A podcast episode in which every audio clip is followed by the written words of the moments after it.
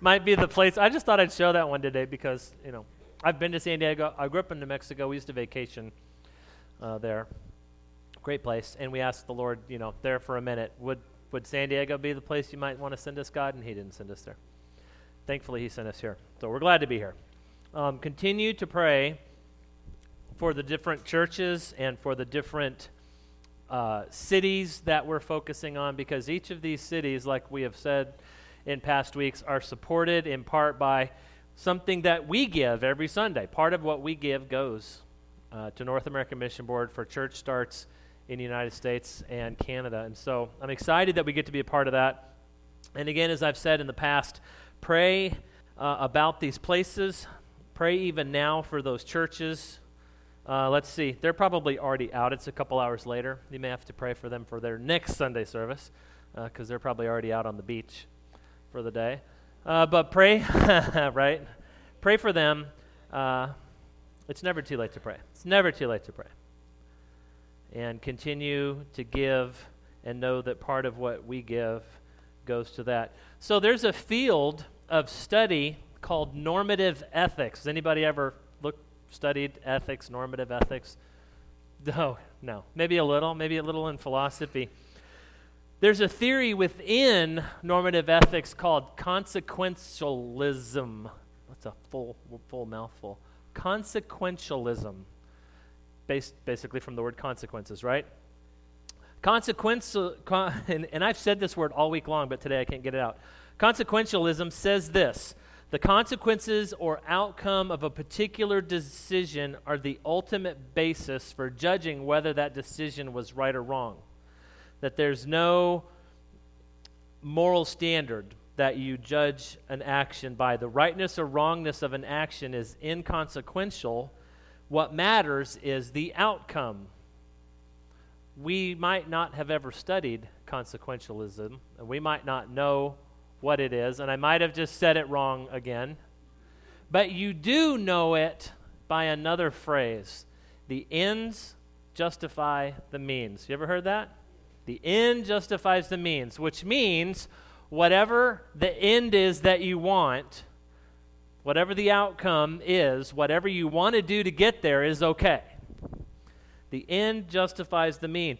It says this the desired result of an action is so good, so important, or so necessary that any method, even a morally bad or morally wrong way of doing it, if it comes out with the correct outcome, you may use that to achieve it. We have also maybe heard this. Anybody ever heard of situational ethics? Ethics that change based on a situation. You may have also heard it it's similar to that. Situational ethics take into account the particular context of an act, what's happening at the moment, to judge by whether it's right or wrong.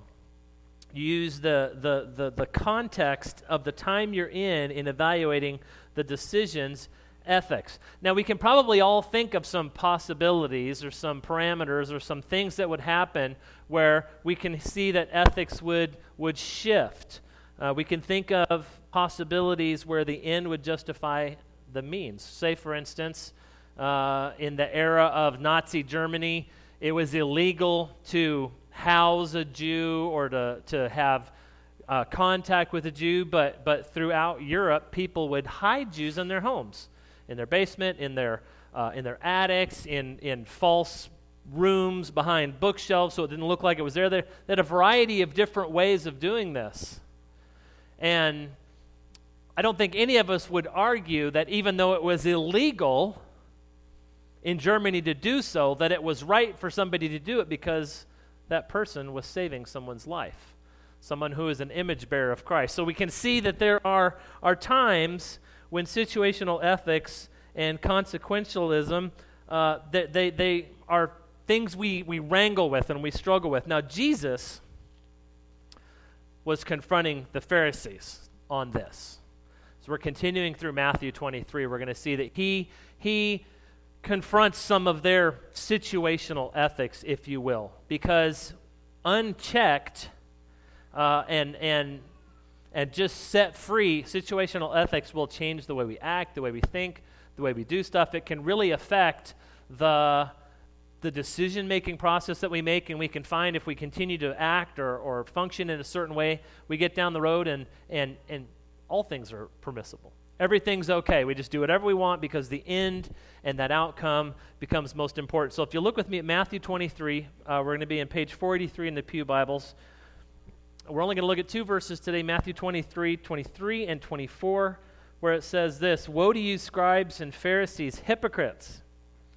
For you tithe mint and dill and cumin, and you have neglected the weightier matters of the law justice, mercy, and faithfulness. These you ought to have done without neglecting the others. You blind guides, straining out a gnat and swallowing a camel.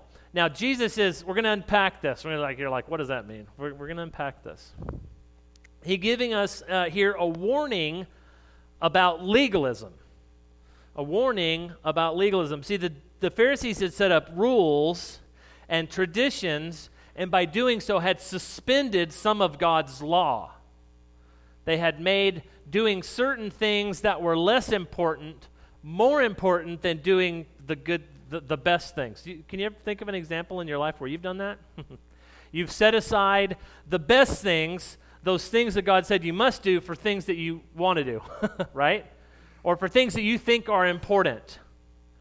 When Jesus is describing the ethics, he's giving us a warning here, saying in essence that the Pharisees were saying the end justifies the mean. The end was that they wanted these traditions that they were laying out followed. And the means by which they were followed was they would suspend other parts of God's law. They were, in essence, saying the end justifies the mean. If we break one of God's laws to fill or fulfill a tradition, then so be it. It sounds ridiculous, doesn't it? I mean, when you say that, it sounds like, well, we, we would never do that. We're going to get there. The Pharisees, right? That's why it's in Scripture, because there's a reason. The Pharisees had picked one or two standards of living. Here they're talking about tithing, they're talking about giving. And they had reduced tithing down not just to monetary, but to, to everything they had. In fact, in, including tithing on their spices. Anybody ever, you you brought your tithe today to put in the envelope and you brought a tenth of your cumin and your dill and your oregano and your did anybody bring a tenth of all your spices? No. Okay so you see they, they, they've reduced this this idea of tithing so far that it's become almost ridiculous right? But jesus says you are you are focusing on the minors. You're you ever heard that term majoring on the minors they're being so legalistic about following this idea of tithing that they're, they're reducing it down to tithing of, of every little item and every little thing that they had. These aren't the most important things, are they? God says there are more important things. If you don't do these, then we aren't actually following God. Legalism in the church is all about following precepts or ideas or concepts or traditions that somebody has set up, typically within the church, using Scripture to somehow say, here's something we have to follow, here's something we must do, or here's something we must not do. And often those legalistic ideas and concepts set aside what the reality of God's law is for a particular situation. In this situation, Jesus is saying, You are neglecting justice and mercy and faithfulness, you're neglecting those things in order to tithe and, and, and make other people tithe on all these little uh, inconsequential things. They majored on the minors instead of the majors. So Jesus is using a hyperbole here. A hyperbole is like an exaggeration. When he says that they strained out a gnat to swallow a camel, Does anybody know what that's about?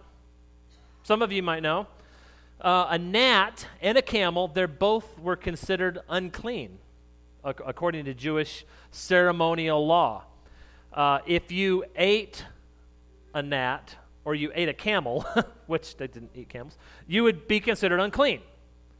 So some Pharisees, they, they say, would go so far as to strain a drink or say maybe a soup or something like that before eating it to make sure there were no gnats in it. Also, flies were considered unclean. I think we'd all agree with that. Nobody wants to eat soup with flies or gnats in it, right? uh, but they would go so far as to take their drink and strain it to make sure there was no gnats in it. But in fact, Jesus is saying that looking at this concept that you've laid out before men and before the church uh, of tithing all the way down to the tenth of your spices is as if you are straining a gnat out when you're missing the big picture. You're missing the camel. Because you're not devoting yourself to justice, to mercy, and to faithfulness. You're letting the important things slide in order to follow this small rule. You're eating a camel, but you're careful about not swallowing a gnat. And it's a hyperbole because he's, he's exaggerating. He's pointing out the ridiculousness of this. The ridiculousness of saying, I'm going to follow this small thing, but I'm going to let the big thing slide. I'm going to devote myself to doing my best at the minors, well, I'm going to let the majors just go. Jesus builds on this idea in Matthew 15. It'll be in page 479 in your Bibles, uh, the Pew Bibles, that is. Poor, uh, page 479, Matthew 15, verses 3 through 9. Jesus is again confronting the Pharisees and the scribes when he says, Why do you break the commandment of God for the sake of your tradition? For God commanded, Honor your father and your mother Whoever reviles father or mother must surely die. But you say, If anyone tells his father and mother, What you would have gained from me is given to God, he need not honor his father.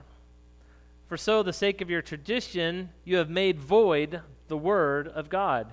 You hypocrites, well did Isaiah prophesy of you when he said, The people honor this people honor me with their lips, but their heart is far from me. In vain do they worship me, teaching as the doctrines the commandments of men. The Pharisees, like the rest of society, were taught in Scripture and by, uh, by their elders and by Jesus and commanded through the Bible to care for your elders, care for your parents. What was happening is the Pharisees were taking what they said that they would devote for their parents money, whatever income that they were going to set aside that they were supposed to devote to taking care of aging parents, and they were giving it to the temple instead. And then they would say to the parents, I'm not going to give to you or care for you because I'm doing something in my mind that's greater. I'm giving it to the church, right? I'm giving it to the temple. I'm giving it to God. Of course, now, who are the beneficiaries of money and things that flowed through the temple? The Pharisees. So, I mean, you can see it, it, it's pretty obvious what's going on here. And Jesus is calling them out on it, saying, You are evading the responsibility of caring for your elderly parents and your aging parents by giving it to the church and then saying to your parents, Well, I'm doing something better with it. I'm honoring God with it by giving it to the temple, and thereby leaving the parents destitute. The Pharisees were evading responsibility. Jesus says, For the sake of your own tradition and in spite of scriptural teaching to the opposite, you are making void the word of God. I looked up the word void. I don't know if we got the definition up here or not. Void means not valid or legally binding. You ever written a check and you made a mistake on it and you were just going to throw it away? What do you I always write void. Void. Write a big void on it. If you have a contract and you you know you're done with the contract or you're going to void the contract, you write void on the contract. That like makes the contract void, right? The word void means to, to, to take something and make it not any longer valid. So that's what the Pharisees were doing. They were invalidating God's word. God's word said, take care of your elderly, take care of your parents, take care of your aging parents. And they were invalidating that. They were voiding that by instead giving it to the temple and saying, we're not going to do that, we're going to do this instead. That's a pretty bold thing, right? It's pretty bold of, and I'm going to use us, to say, well, I'm not going to follow this precept, this concept, this principle, um, but I'm going to follow this other one. It's like picking and choosing. I'm going to follow this, I'm not going to follow that. This one I'll do, that one I won't do. See, what the Pharisees were doing is they were they were looking through the, these rules, these regulations, these principles, these laws, and they were, they were cherry picking the ones that they deemed more important, and then they were even coming up with ideas on their own, right? Because it didn't say anywhere in Scripture you can give, in lieu of taking care of your aging parents, you can give it to the synagogue. You can give it to the temple. It didn't say that anywhere. But they were making that a thing. They were making that a principle. They were making that a, a fair, uh, you ever heard of a, a Pharisaical law? They're saying instead, we're going to give to the temple. And of course, probably people were like, ooh, they're so holy. Except their parents were like, what gives, right? Who's going to take care of us? And they were doing this at, ex- at the expense of following God's word. They used standards they deemed more important in their tradition to release themselves from following the standards of God's law. In doing so, they rendered God's word invalid.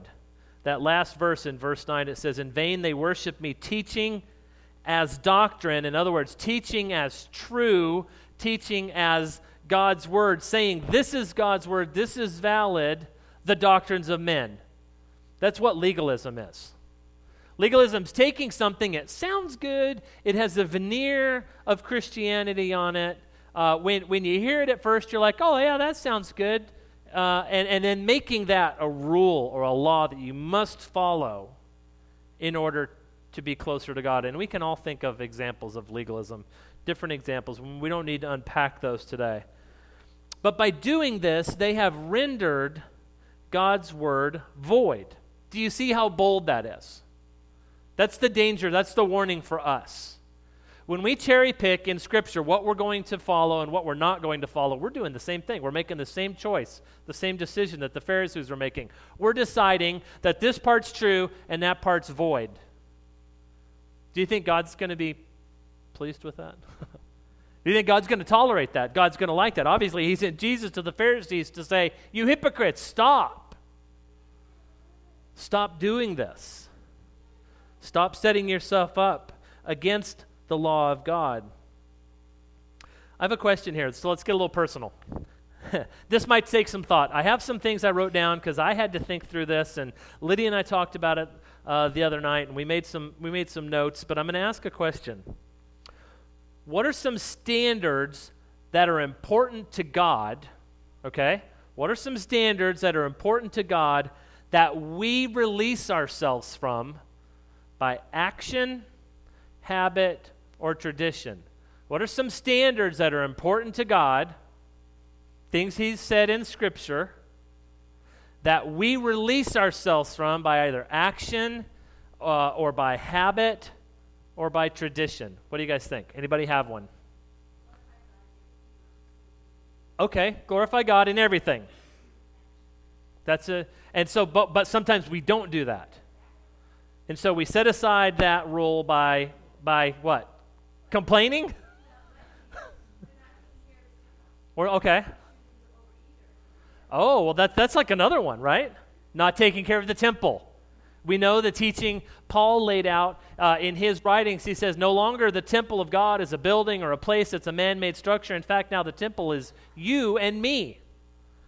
And we know that when we become uh, a person who is now in Christ. We have asked Christ to be our Lord and Savior. He's received us, He's accepted us. It says that we are His temple, and He puts the Holy Spirit and the Spirit of Jesus Christ in us, marks us as a deposit because we are now the temple. And we don't take care of it. That's a good one. Um, right. Don't dance, don't drink. Lydia is not in here. She's teaching the kids today. Don't what? Don't go to movies. Don't smoke, don't drink, don't chew, don't hang out with girls that do. It was supposed to be guys, but I mean, you know. Lydia grew up um, also, you know, the don't dance, uh, don't drink, no card playing. Anybody? That was the one. You don't, you don't, don't play cards. Um, anybody ever heard of mixed swimming? That's my favorite. You know what mixed? Think what is it? Boys and girls in the pool together. When Lydia grew up, when they would go to camp as youth groups, the boys would swim by themselves, and then they'd go back to the rooms, and then the girls would swim by themselves. There was no mixed swimming. So that, that stuff can be codified into legalism, can't it? I mean, we can all look at those things don't drink, don't smoke, don't chew, no mixed swimming, no playing cards. I mean, we can look at those things and we can see the idea of why they were they were formulated into rules that say don't do these things. We can see those.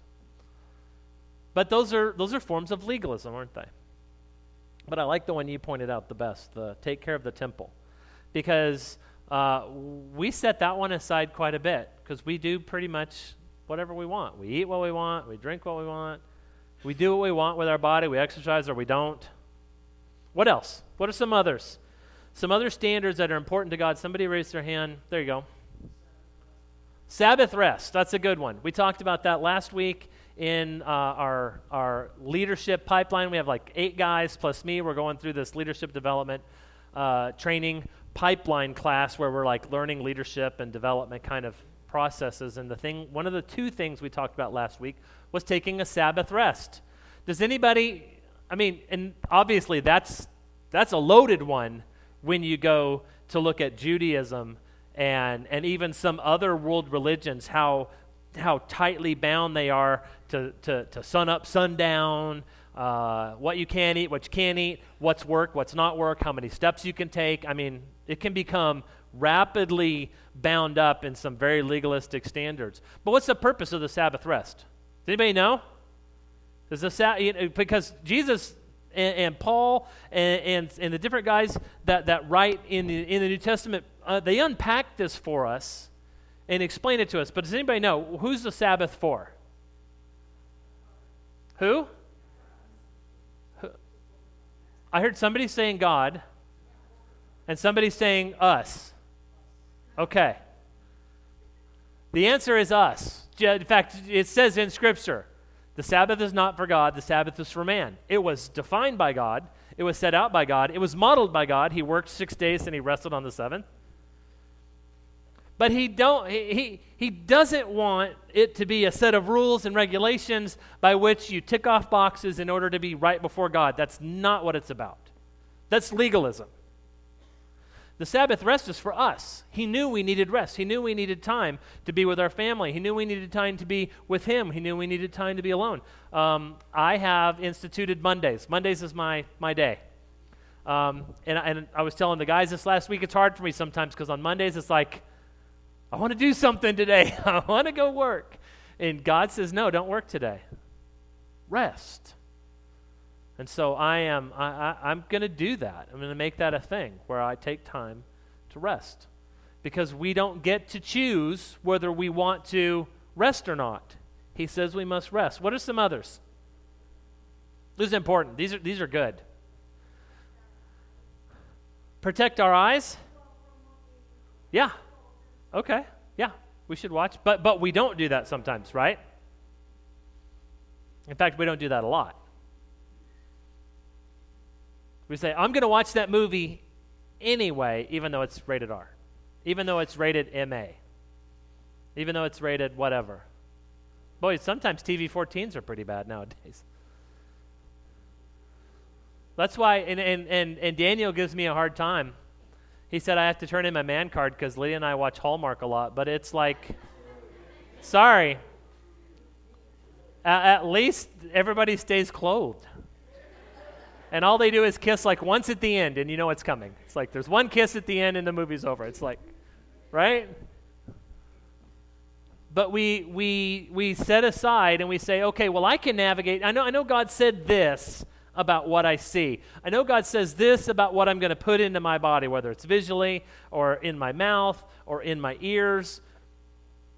But this, I think I can manage to watch this kind of show, or I can manage, and this is something all of us have to wrangle with. Because God's set up standards and He said, this is how He wants us to live.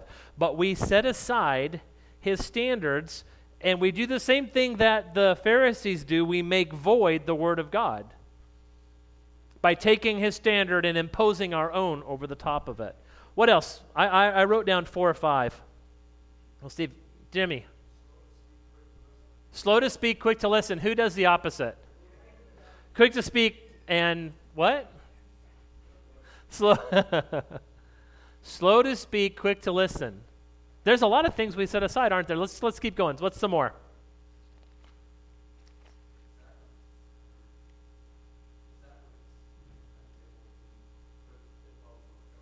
Okay, putting sacraments above what God wants. Okay. Like growing up in another faith or faith where there were things you had to do and they had to be done because they were the way you earned grace from God or, or got favor from God or were found right with God. Yeah.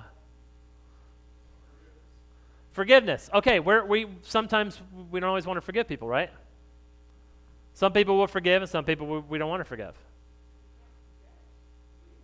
We, we want to we want to forgive, but then we don't, or, or maybe we don't want to forgive, and then we don't. But God says we got to forgive, right?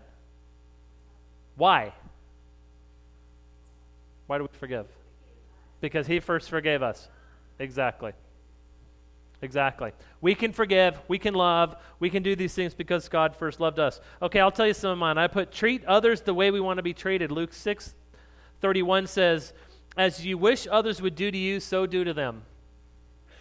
Do unto others as you would have them do unto you. How often do we do the opposite of that? like, okay, I'm just going to be mad at this person on the road. I'm going to honk at them. And then you're like, man, uh, I don't want, then somebody honks at me and you're like, what are you honking at me for? It's like, well, that's two faced, right?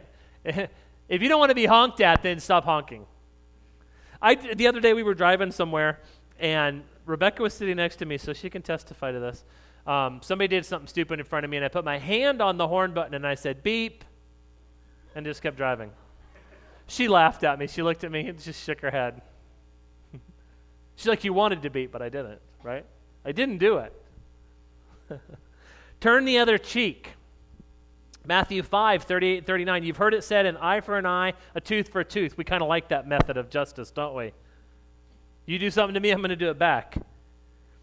Jesus says, I say to you, do not resist the one who is evil, but if anyone slaps you on the right cheek, let him slap you on the left also. That's a tough one. I don't think Jesus is saying let people beat you up. But he's also teaching us a lesson that the, it's not about retaliation and it's not about revenge. It's about what Jimmy mentioned forgiveness, learning to forgive one another. Anybody have another one? So I've got a couple more I'm going to hit real quick. Maintaining Christ like love. One. Right. I'm going to withhold Christ like love from you because I don't like you or I don't like what you did to me. Yeah. Anybody else? Saying things in love. Okay, speak the scripture speak the truth in love, right? We got to be careful when we do that. We don't beat somebody up with it, but we got to be truthful. But what do we what what do we do instead of speaking the truth in love? Just say blah, blah, blah, and then you can't get it back, right? you ever said anything and you just wish you could take it back? Like the moment it was like it was like out of your mouth. Can't get it. It's gone because you didn't speak the truth in love and you didn't. You, you weren't patient. All right, I wrote um, praying. We don't take the time. Scripture says pray about everything. In all things, pray. In all things, by prayer and supplication, make your request known to God. Right? But we we fool ourselves into thinking, oh, I don't have enough time, so we set that side as a standard. We said, well, I, I know I should pray, but I don't have time to pray, so I'm not going to pray. How about giving time, talent, money? Uh, we're stingy sometimes with what we have because we're worried without what we have, we won't make it, but God's told us to give it, and that if we do give, He will bless it and make us be able to live with what we have left. But we don't trust that and we don't believe that, so we set aside that standard. How about paying taxes? Ooh, nobody thought of that one, did they? Somebody, and here people are like, oh, I don't know. Maybe I hope everybody pays their taxes. Romans 13, 7, pay to all what is owed to them. Taxes to whom taxes are owed. Revenue to whom revenue is owed. Respect to whom respect is owed. Honor to whom honor is owed. Can't get away with not paying your taxes. God said to do it. And some of you are like, ouch. That's a tough one. So, do the ends justify the means when it comes to God's principles? Is it about the ends justifying the means? You know, here, here's what I think the real question is that we have to grapple with in this, because this is a complex topic. Do I do the right thing when it will cost me something? That's what Jesus is really getting at here. Well, I do the right thing if it's going to cost me something? You can answer that where you're, you don't have to say it out loud, but, but ask yourself that question. Well, I do the right thing if it costs me something? We went to Poland, um, and, and I'm not no big head here or anything like that. God called us when we were in, in Ohio, starting a church area, and he, we just, as clear as day, knew He was sending us to Poland to go work with International Mission Board for eight years. We went there and did that. And, and all of us are called to do a wide variety of things that will cause us to have to sacrifice something. We did that knowing God called us to do that, but we lost out on some things. We, we missed eight years of family birthdays we met, um, my, my children still don't know some of their cousins because we missed those times together year after year. And now they're all off at college and starting their own lives. And, and you know, once the kids leave the house, you can't all say, hey, let's meet for Thanksgiving because everybody's everywhere. So there, there are things that we, we, we lost out on. We missed family holidays. Um, we missed, our, kids missed growing up in the United States, although they, they liked the growing up that they had where they were at. But when they got back, they had to learn all the American stuff again. You know, they had to learn uh, about sports and they had to learn about pop culture and they had to learn about slang and all the different things that we had missed out on. You, you miss out on stuff when you live overseas. But, but what have you had to give up on? What has God called you to do? And you know you're supposed to do it, but you know there's going to be a cost involved, and you, you, weigh those things. What is God calling you to do? How do you answer that question? Do I do the right thing when it will cost me something? James 4:17 says, "So whoever knows the right thing to do and fails to do it, for him that's sin." If we know the right thing to do, we know what we're supposed to do. We know what Scripture teaches. We know what God's called us to do, and we don't do it, for that person, for us, that's sin. Galatians 6 9 says, Don't grow weary of doing good, for in due season we will reap if we, knew, if we do not give up. Don't grow weary of doing good. Anybody ever grown weary of doing good? Be honest. Doing good is tiresome sometimes. It uses your energy, it uses your, your life. Sometimes it's easier just to care for yourself and say, I'm not going to worry about anybody else, I'm just going to worry about me. Any message from Scripture, Old Testament, New Testament, on any topic, always has to circle back around to Christ. So, how does this message circle back around to Christ? I believe if we look at Matthew 26, we'll see the answer here. Because he was the perfect example, that, that is Christ, of the one who did what was right in spite of what it was going to cost. Matthew 26, starting at verse 36, says, Jesus went to them, went with them to a place called Gethsemane, and he said to his disciples, Sit here while I go over there and pray. And taking with him Peter and the two sons of Zebedee, he began to be troubled, sorrowed, sorrowful and troubled. Then he said to them, My soul is very sorrowful, even to death. Remain here and watch with me. I'm going to go a little further he fell on his face and he prayed, saying, My Father, if it's possible, let this cup pass from me. Let this, what he knows what's coming, he said, Let it pass from me. Nevertheless, not as I will, but as you will. Nevertheless, not as I will, but as you will. Too often, we answer that question Do I do the right thing when it will cost me something? with the word no. Will I do the right thing if it'll cost me something? No, I, it, the, the cost is too great. It'll cost me money. It'll cost me time. It'll cost me fun. It'll cost me entertainment. It'll cost me uh, pride. I'll have to be humble. If I tell that person I'm sorry and ask them to forgive me, then I just can't handle that. It's too, it's too humbling for me. I can't do it. That Jesus was the ultimate example of someone who came, he was both God and he was man. He walked on this earth, he suffered everything you and I suffered, he was tempted in every way as we were, and he went to that cross knowing what was coming, and he took it. knowing what was going to come. The answer to this question for Christ is yes. Be willing to do whatever it takes, even if it affects you, even if it hurts you, even if it kills you. Christ said yes. The answer in Christ is yes. Will you answer the question this way? Yes, Lord, I will do what's right regardless of the outcome. Yes, Lord, I will do what's right regardless of the outcome. I will follow God's principles. Even if that means I got to turn off the TV or change the channel. Yes, Lord, I will trust you, even if it means limiting myself and my desires. Are we willing to make that kind of commitment before the Lord? The heart cry, I believe, of, of, of a fully devoted Christ follower is two words Yes, Lord. Am I willing to do what's required, even if it costs me? Yes, Lord. Yes, Lord.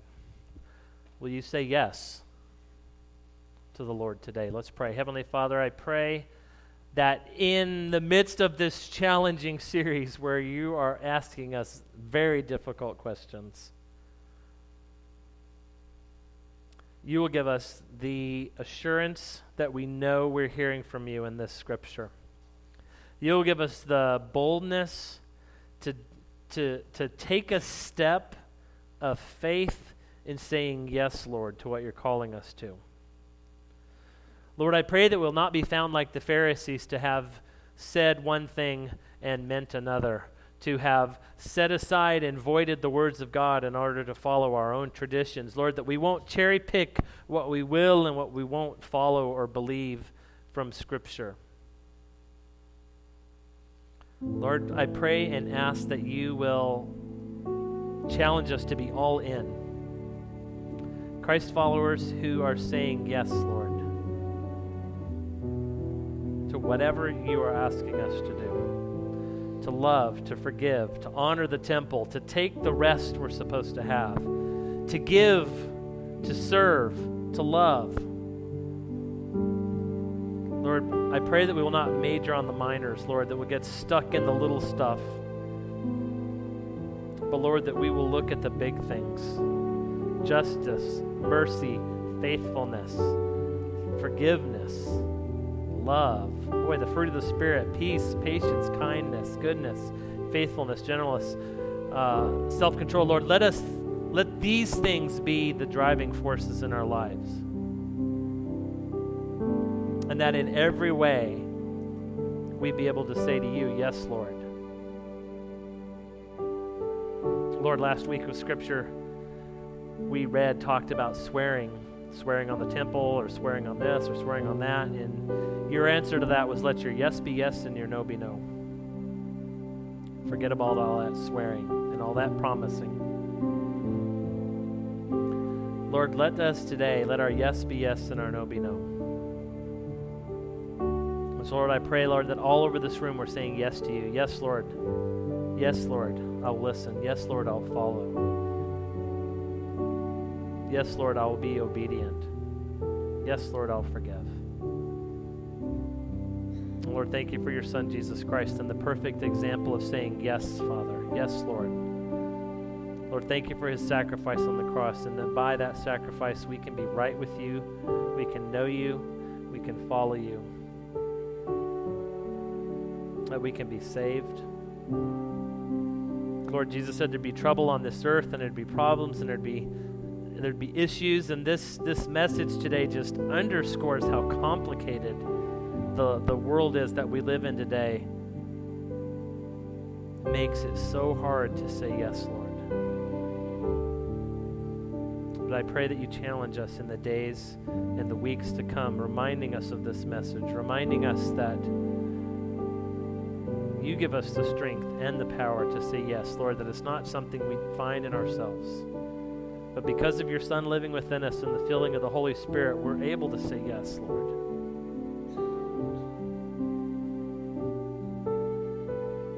Yes, Lord. And we pray this in the name of your Son, Jesus Christ, and ask in his name for that power and that strength today to fill us.